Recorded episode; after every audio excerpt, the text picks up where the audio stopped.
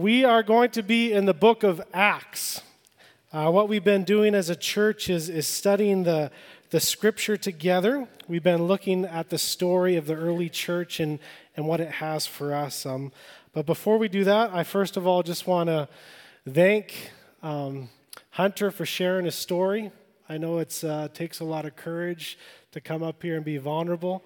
Uh, I just really appreciate you being vulnerable with us and sharing God's redemption and restoration in your life. And, and I thank Dallas for sharing his heart and passion and vision for ministry. And we're just so encouraged of what's going on at Rock Solid and how God is advancing the kingdom and bringing restoration in the lives of so many through you. So just really appreciate you guys being here this morning and sharing your story.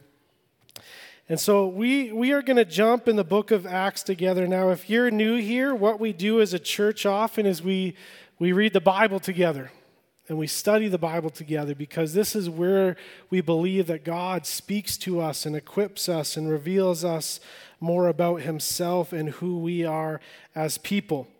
And really, the book of Acts, if you're unfamiliar with it, the book of Acts is all about the story of the early church. Uh, if you have a question of how did Christianity begin and where is it going, well, the book of Acts is really the great uh, place to start. And when we look at a movement like Christianity, when we look at the early beginnings, like we hear see in the book of Acts, all the way up to the global church today, uh, a key question to ask is why would anyone become a Christian? Why are there people who consider themselves followers of Jesus today? And, and when we consider the world today, there are over 2 billion Christians today. And, and we, we realize that there's people from all cultures, all ethnicities. We see people speaking different languages, functioning in different social statuses and classes. We see Christians who are top Ivy League professors, Nobel and Pulitzer Prize winners. We see Christians who are leaders of health organizations and physicists and philosophers. And the question is well, why are all these people Christians? How do we make sense of this, of something that happened 2,000 years ago in the life of Jesus? Well, part of the answer to that question is that there are reasonable reasons and arguments as to why people become Christians. There are historical, ethical, rational, and logical reasons for us to believe in Christianity. And giving reasons for those beliefs is an area of study called apologetics. Now, who here has ever heard of the word apologetics before? Talked a little bit about as a church. If you don't know what it means, uh, basically it's a word that comes from Greek that talks about giving a defense a defense for what you believe and why you believe it. And, and so this is the area of study called apologetics. And so when we look at apologetics, really it's the science and art of defending Christianity's basic truth claims. And the calling that we have as the church, as the people of God, is to function in this capacity. Because there are a lot of questions and understandings that we need to figure out about why people even become Christians. And there's a lot of things that the church has to defend and argue and define of what it means to be a Christian. And so, this role of the church then is to function as apologists, bringing an explanation, bringing a reason for why some of these beliefs exist. And the story we're going to be looking at this morning in the life of Paul is this beautiful example of what a life of an apologist looks like. And so we're looking at a story of Paul. Now, if you're new with us and you have no idea who Paul is, uh, Paul is a very fascinating person of history. Uh, he was a first century Jewish man. And he was a Jewish man, and when the Christian movement began, he was someone who was basically tracking down Christians, sort of bounty hunter style, and arresting them and even killing them at times. And so Paul was someone who was very antagonistic against the movement of Christianity. But something absolutely changed the life of Paul. What happened to Paul's life? God knocked him off his horse, so to say. He, he witnessed and experienced the resurrected Jesus. And it absolutely transformed everything in Paul's life. And after he experiences the resurrected Jesus, Paul becomes someone who is persecuting the church and, and, trying to destroy the movement of Christianity to someone who actually began to plant so many churches throughout the Greco Roman world. And so, Paul is this person who is absolutely influential in the life of the early church. And one of the stories we're going to read from him this morning is another story of how he would go from city to city talking about who Jesus was and who Jesus is. And so, let's jump into this story together in Acts 16 or Acts 17, verses 16. If you have your Bibles, you can turn there. If you don't have a Bible, uh, I have it up on the screen for you as well. And so, this is what the passage says by the historian Luke. It says, Now, while Paul was waiting for them at Athens, his spirit was provoked within him as he saw that the city was full of idols. And so, what city is Paul in right now? He's in Athens, right? Uh, Athens was this massive center of intellectual thought. Even today, there's, there's so many, excuse me, different temples and things of places of worship. And really, when, when Paul enters into the city of Athens, he, he sees what he says is a city full of idols. And, and what he's talking about is historians say there would have probably been around 30,000 idols in this city. Now, we're thinking of idols as statues and things of that nature, but Paul realized that there's something deeper going on. Because when he sees these idols, all these statues around the city, what does it do to him? How does he respond? It provokes him. He's almost outraged by this. And one of the reasons that he's outraged by this is because he sees the deeper reality of what's going on behind all these idols. He, he realizes that when people live for anything other than God, and if that's where they place their value and their energy and their purpose, then everything is going to crumble around them and they're going to live with despair and anxiety and hurt and pain. And even we hear from the story of Hunter, and many others could tell the story of, of, battles of addiction and hardship. When you live for something that begins to control your life, all it does is bring destruction. And, and so Paul is, is provoked, he's, he's outraged because he sees all these people worshiping false idols. And he has this deep pain in his mind because he realizes that they need Jesus. And so here what happens next? Verse 17. How does Paul respond? Well, he, he goes to the synagogue. So he reasoned in the synagogue with the Jews. And this is basically the first thing that Paul would do every time he went to a new city. Why would he usually talk to the Jews first in a new city? Especially about Jesus. But yeah, because they, they knew the Old Testament story, right? They, they knew the history of the Old Testament. They knew all the language behind the coming of Christ. And so they were a, a bridge point, so to say, of familiar understanding. And so he would go to these synagogues, he would teach to them about Jesus fulfilling the Old Testament story. But something comes different in our story today. Uh, because Paul comes to a context in which he's not dealing with people that know the Old Testament story, which Jesus comes out of, but he's dealing with philosophers, Greek philosophers. And we read in this passage, he's dealing with two types of philosophers. What do we read there? Epicureans and Stoic philosophers, right? So, so this is the, the, the context in which Paul is teaching Jesus about now. And so he, he begins by engaging these two major philosophical worldviews. Now, Epicureanism is, is actually pretty similar to a, a secular culture today uh, because Epicureans had this belief that all the gods were composed of these little atoms that were so small they dwelt in spaces between worlds. Okay? I know it doesn't really connect in our Western minds, but this is what they believed. So they believed that gods were completely disconnected from this world, that gods had no place in this world. They're removed from ordinary life. And so Epicurus, who is the founder then, he believed in this form of hedonism where basically pleasure and the pursuit of pleasure is the greatest purpose of life and the greatest thing that you could accomplish as a being. In other words, if the gods are not with us and they're not keeping us accountable or have anything that we should live up to, it's basically eat, drink, and be merry for tomorrow we die, right? Does that not sound like our culture today? 100%. We live in a culture that just says pursue pleasure at all costs, go party, go enjoy. There's no moral standards in this life, there's no purpose in this life, so go do whatever you want, create whatever you want, be whatever you want.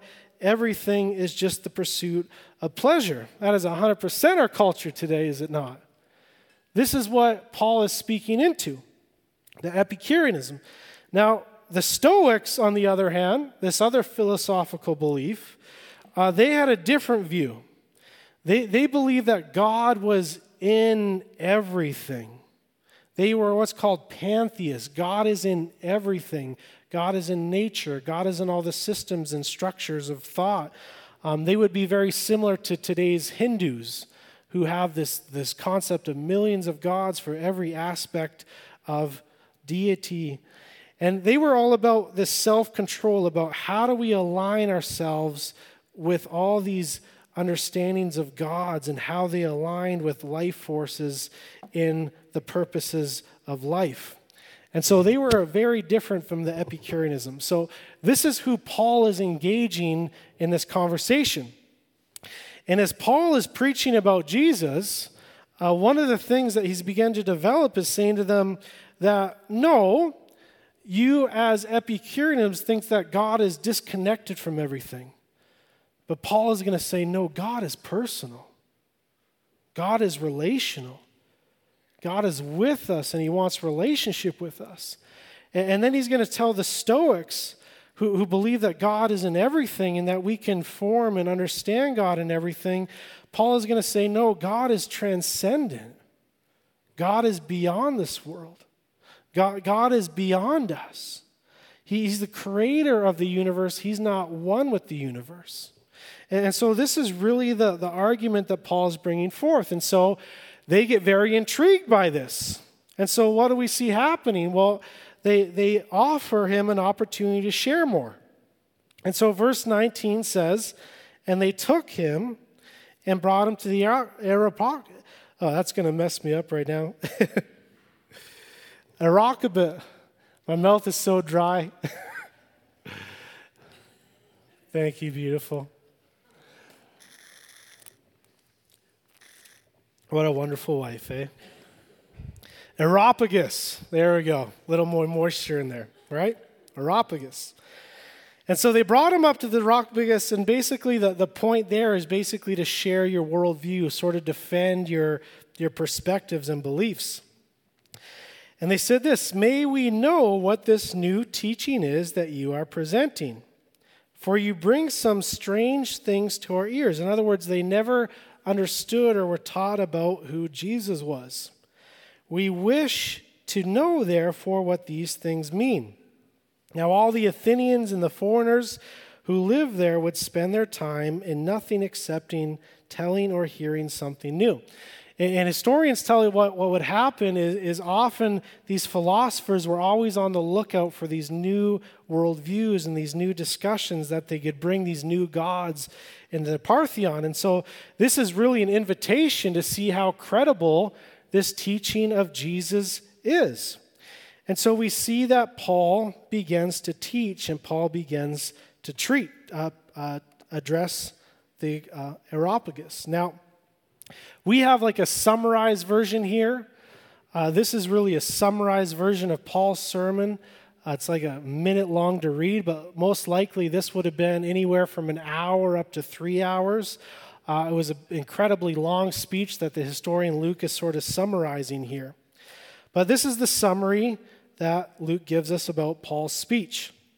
It says, So Paul, standing in the midst of the Areopagus, said, Men of Athens, I perceive that in every way you are very religious. And so this is sort of a compliment Paul doesn't come in with, with um, a, condemnated, a, condemna- a condemning attitude. He doesn't come in attacking them and mocking them. He says that I perceive that you're spiritual people, that you're, you're seeking after God. He says that's a good thing. And then he says, For I passed along and observed the objects of your worship. I found also an altar with this inscription to what? To the unknown God. And so they would have had all these idols around the city. They would have had all these things in places of the, the God of art and the, the God of music and the, the God of communication and the God of the sea. And they would have had all these altars that you basically appease to all these gods. But the, the thing that Paul brings up is oh, there is an unknown God. And what this really was this just in case God. In other words, just in case we don't appease all the right gods, and just in case these actually aren't true gods, this is the unknown God that we appease just in case all of the other ones are wrong. That's the mentality going on. It's sort of like some people when they, when they come to a crisis in life and they sort of just cry out to God and say, God, if you save me from this, I'll do this. It's just this cry out. They have no understanding, no relationship with God, but they still cry out to God. This is what they're doing. This is the mentality they have. They, they want to make sure that all their bases are covered. And, and at the end of the day, no one knew how many gods there actually were. And so, again, this is this concept of we need to cover all of our bases. We make sure that we haven't offended all of them. This is whatever God is out there, we'll offer sacrifices to this one too. And so Paul catches on this. And he says, What therefore you worship as unknown, this I proclaim to you. Now, what's interesting here is what Paul is thinking here and hinting at them is they don't know God at all. They have no concept of God at all. He says, I'm going to tell you about one more God you don't know. Well, Paul is saying, You guys think you have all this plethora of gods, and I'm just going to add to it. But he's saying, No, you actually don't have a concept of God at all. And so he gets a little more confrontational here, actually. And he's saying that your whole understanding of worship, your whole understanding of God, your whole understanding of, of ritual practices and ritual systems of God is actually unknown to you. He's confronting them. In other words, he's saying that they are ignorant of who the real God is. And so he says, Let me introduce you to him. Let me tell you what God is like. And so now Paul is going to continue this explanation of comparing these polytheistic gods of the Roman Empire to the true God. And so he begins by, by saying uh, this in, in verse 24. He says, The God who made the world and everything in it, being Lord of heaven and earth, does not live in temples made by man. And, so, what's Paul's first statement about who God is? that God is the one who made the world, that God is creator. God is creator. Now, now this is quite fascinating because uh, Epicureans and even the Stoics, they, they had this concept that the universe is eternal as well. And, and what we've realized ever since the 1900s is that the universe is not eternal. The universe had what? A beginning, right? We, we call that the Big Bang Theory, that the universe had a beginning. We know that the universe is expanding. Uh, and the implication that ever since the 1900s has been pretty crucial because if the universe had a beginning, then it must have a start, it must have a cause, it must have a creator. Right? And, and so, this concept then of God as creator is important for us. And so, Paul is saying that no, God is the creator of the world. He's not found in the world, He's actually separate from Him. And Paul is saying all your, all your tribal gods, so to say, have all their powers over these different facets of life, whether it's protection in the sea or forms of communication and all these things. But he's saying the true God is actually the sustainer and creator and empower over all things. That's what he's getting at. Then he goes on to say, Nor is he served by human hands as though he needed anything since he himself gives to all mankind life and breath and everything. Now, what was the whole thing that the, the Romans were doing with gods? They were trying to appease them. Why? Because the, all their Roman gods were very needy, right? They were always asking for something. They were always demanding something from people. And, Paul says if they're truly gods, they wouldn't need anything. How could God need anything? And so Paul is saying God is transcendent. He's not dependent upon us or the world or anything. Well, what does transcendent means? It means that God is above time and entire above the entire physical universe. He's outside of time and space. He's outside of material. He doesn't need anything from this physical world. He simply created it. And this is another thing for us to consider as well, because for us, of, uh, for, for those of us who live in space and time and material, and we see a world of space and time and material, for that world to come into existence, what do we need? We need a being who is outside of space and time and material. So we need a being who is spaceless, timeless, and immaterial. And who is that? God, right? And this God is transcendent. He doesn't need anything from us, He's the one that created us. So Paul goes on to say, verse 26, he says, And He made from one man every nation of mankind to live on all the face of the earth having determined allotted periods and the boundaries of their dwelling place. So, in other words, God created all of humanity with the purpose of what? Verse 27 that they should do what? Seek God. In other words, why do we exist in this world? Why are we beings who live and breathe? Is so that we can seek God, so that we can be restored in our relationship with our Creator. If you're someone who's wrestling with the questions of why do I exist? Is there purpose to this life? Is there meaning to this life? Do I have any value? The answer is yes. You were created to live to know God, to be in relationship with God.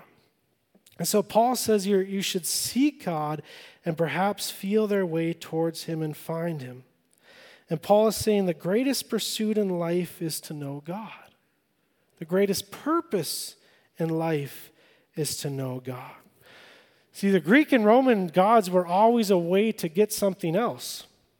They were always a way to accomplish something else. What Paul is saying, God in Himself is reward enough. And so God wants us to seek Him and find Him.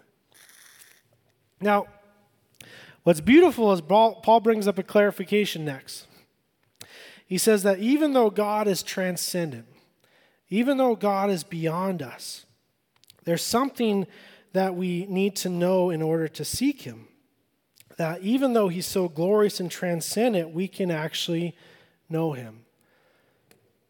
And so this is what Paul says next. At the end of verse 27 and 28. He says, Yet he is actually not far from each one of us. In other words, even though he's transcendent, God is close. And then he says, verse 28 For in him we live and move and have our being, as even some of your own poets have said, for we are indeed his offspring. Now, Paul does something pretty remarkable here because he's, he's quoting something. Does anyone know where Paul is quoting from? Any guesses? He gives us a hint. as some of their own poets have said. No, it's not coming from the Old Testament at all. Paul is actually quoting a song written about Zeus, one of the Greek gods. And he's saying there's this uh, poem written by a Stoic poet that basically talked about how we are indeed the offspring of God. We are created by God, and in Him we live and move and have our being. That's crucial. But God is close to us. And so Paul quotes them as saying, You guys know this. You should know that even though God is transcendent, you can have relationship with Him. And so he goes on to say this, um, verse 29. Um, he says, Being then God's offspring, oh, sorry, I jumped ahead. He says, Being then God's offspring, we ought not to think of that divi- divine being as like gold or silver or stone, an image formed by the art and imagination of God. And so, what's the next thing that Paul says? He says, You can't worship God with idols and images. If God is this great, if God is transcendent, if God is beyond us, then how can we turn God into some little statue? How can we turn God into some little carving? And he's confronting them. He's saying, if God is creator, you're foolish to think you can reduce him to something you hold in your hand. God is not like this. And he's challenging them. He's, he's bringing up something that we all do as humans. Because what we do as humans is we want to be in control. We want to be God.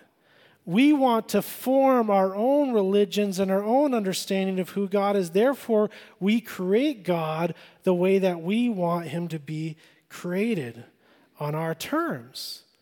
That is exactly what idolatry is. And so Paul says we don't get to decide who God is. We don't get to decide and form and fashion God the way that we want Him to be. And so, if God is a creator, you're foolish to think that we can form into something else. And, and a passage that popped into my mind as I'm reading this was a, a very interesting story from the, the prophet Isaiah. And this is a story of idolatry. And this is sort of a, a story that mocks the concept of, of carving idols. We read this in Isaiah 44. It says, He cuts down cedars, or he chooses a cypress tree, or an oak, and lets it grow strong among the trees of the forest. He plants a cedar, and the rain nourishes it. Then it becomes fuel for a man. He takes a part of it and warms himself. He kindles a fire and bakes bread. And he also makes what? He makes a god and worships it. He makes an idol and falls down before it. And so, what's this prophet saying? He's saying, This is what we do. We, we take the natural resources of this world, the way the world works, and we, we take this log, so to say, and we use some of it to basically warm our houses.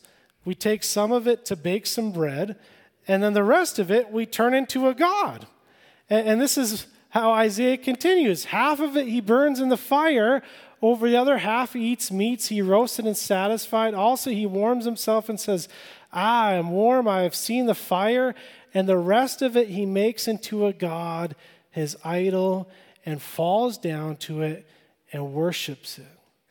He prays to it and says, Deliver me, for you are my God. Isn't that the way the human psyche works? Where, where we can easily take the things of this world and make them ultimate? And again, when we talk about idols, I, I want our minds to go beyond just physical statues, so to say. When we're talking about idols, we're, we're talking about something so much profound than that because an idol is anything that we make more important than God. Uh, an idol is anything that absorbs our heart and our imagination more than God. An idol is anything that we seek to give us that only God can give us. And, and an idol is something that we, we feel like if we attain it, then our lives have meaning and purpose and value and significance. That's what an idol is.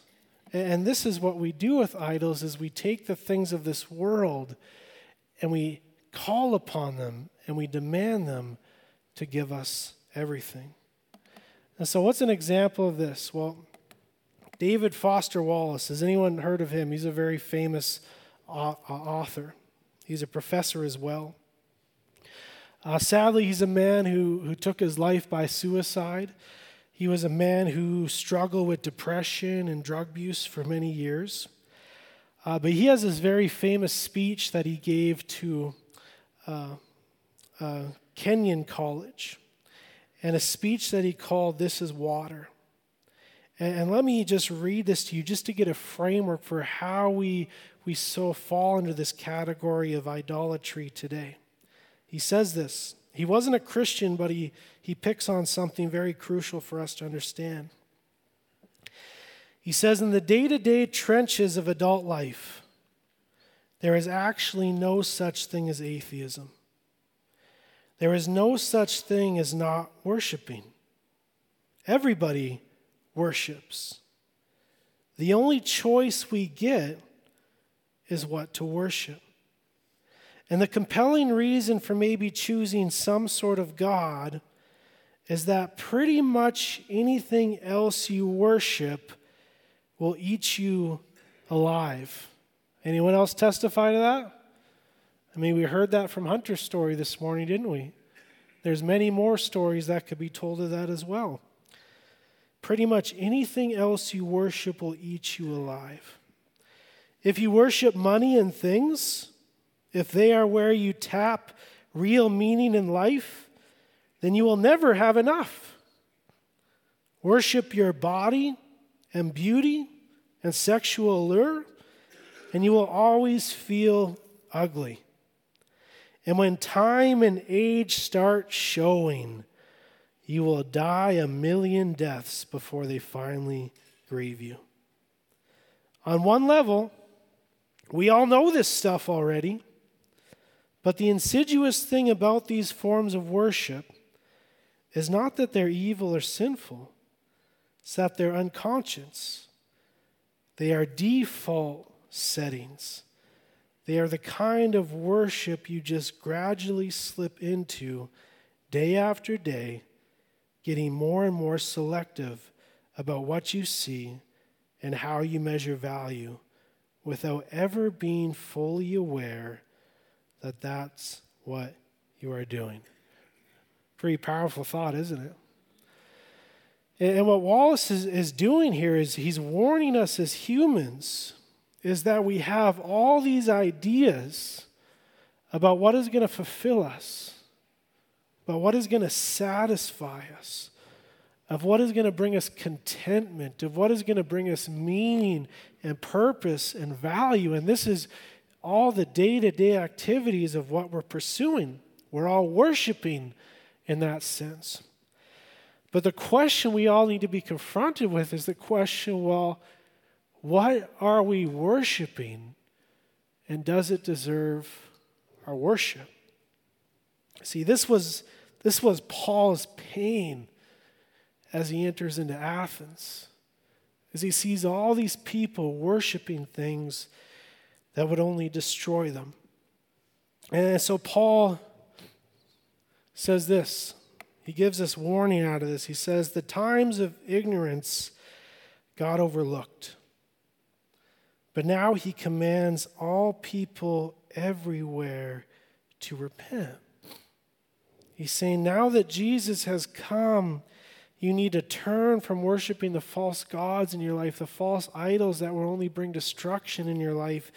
And you need to turn away from all those things that have left you disappointed and disillusioned and turn to God. Why? Because God has fixed a day where He will judge the world in righteousness by a man whom He has appointed and of this he has given assurance to all by raising him from the dead. And Paul is saying Jesus has come with full assurance. In other words, proof of resurrection, proof that he is God, proof that he alone is worthy of worship. and Jesus alone is the answer to that worship. And so, how do we respond to this? How do we process this? Well, I want us to look at three different areas, just briefly together. This concept of, of how do we function as an apologist, then? How do we take this and really understand it? Well, first of all, we need to feel. Uh, John Stott, who is a past, uh, pastor and commentator, he, he says this. He says, The reason we can't speak the way Paul speaks is because we can't see the way Paul sees. And the reason we can't see the way Paul sees is because we don't feel what Paul feels. And again, when Paul enters into Athens, what's his response? He is provoked. He's outraged by all the idols I see. And, and I look to us and I, I realize that I don't believe we feel the full weight of idolatry in our culture the way we should, the way that Paul feels it in Athens. I mean, has anyone here ever had a, loved one that was making some horrible life decisions? Anyone? Now, how do you feel in those circumstances? You see someone you love taking a path in life going in the complete wrong direction. And, you feel it, don't you? You feel the, the outrage, you feel the burden of their mistakes, yet at the same time, you feel a concern, don't you? You feel a compassion, you feel a care. Now, to help that loved one, if you only show them compassion, what's going to change? Nothing. If you only show the compassion, nothing's going to change. Why? Because you won't have the courage to speak into their lives the way that you need to. You won't have the courage to confront the issues and the idols that are actually destroying them. But on the other hand, if you try and help that loved one only with outrage, what's that going to accomplish? it's probably going to make things worse, right? It's probably going to distance the relationship. It's probably going to ostracize them even more. There's probably going to be more issues because they won't feel like you care about them or want what is best for them. You won't be able to understand them and be gracious to them, and they will probably just turn away from you. And so, what we see in Paul is such this beautiful balance of feeling between outrage and compassion. His heart was so burdened by the idols and sin that he witnessed, and that's why he's so courageous to speak against them. But at the same time, his heart was so compassionate that he interacted and engaged the people with graciousness and love. And that's the way we need to feel about idolatry, isn't it? We need to feel the destruction that it brings, not only in our own lives, but the lives of others, and come with it with such a compassion to offer grace to those who are suffering. The other thing is we need to see. Why do we need to see? Paul was outraged because he saw idols everywhere. And again, this was very literal. In Athens, there was Aphrodite, the goddess of beauty. There was Ares, the god of power. There was Apollo, the goddess of music and art. There was all these gods that he witnessed. And what angers him isn't just seeing a bunch of statues. What provokes him is realizing that underneath all of this was a false worship. And he saw underneath all the art, underneath all the business, underneath all the government, underneath all the philosophy, was that the problem was not just bad things, but even good things that had become ultimate and distanced people from relationship with God he saw a deeper understanding of what was going on. Now, how do we see some of these idols in our culture? Well, this weekend was, was March Madness. Anyone have some time watching March Madness Final Four? I'm a big basketball fan, but I know there's not many of you out there. Basketball is important to me, but think about this. I, I uh, wasn't able to watch Final Four to, uh, last night because Dallas was there, And that was a much better option. I'm not blaming you, Dallas, so don't get mad at me. you watch it. And even we look at tomorrow night, we have a prayer meeting at the church, and that's the final game. And some of them miss that too, praying, right? And, and I think about it, and you process it, and, and I begin to, I'm going to get emotional thinking about it.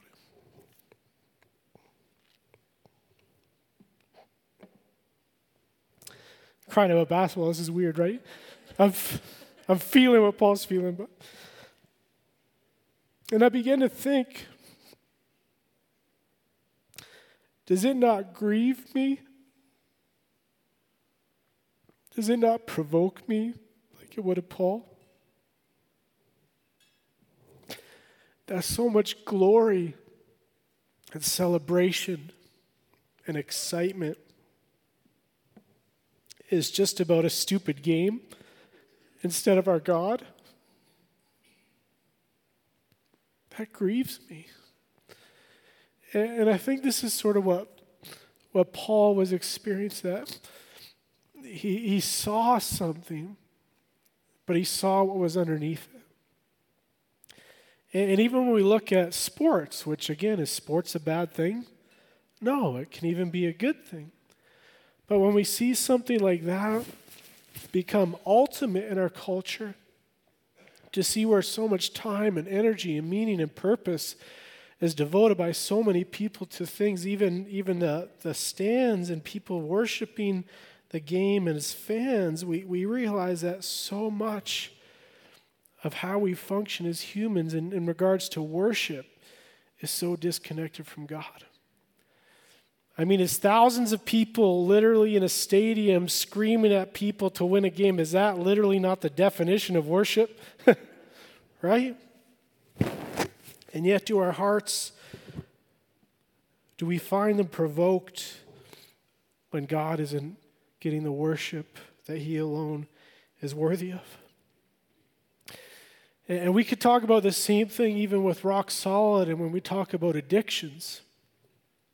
When we see people who are so hopeless that they, they give their entire existence to escapism through drugs or alcohol, whatever means, and everything in their life becomes consumed by it, we, we need to see the deeper reasons behind that.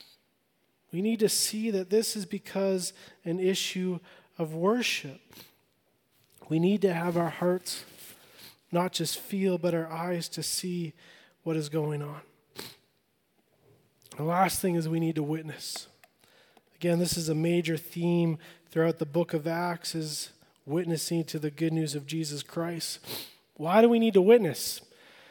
Because idols are failing people all around our world, aren't they?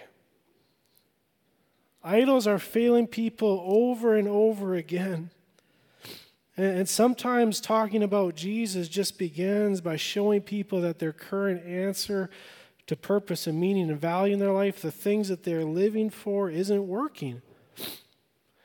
We see so many people who live unsatisfied, so many people who live depressed, so many people who live overwhelmed, so many people who live addicted, so many people who live in anxiousness that they need the hope of Jesus.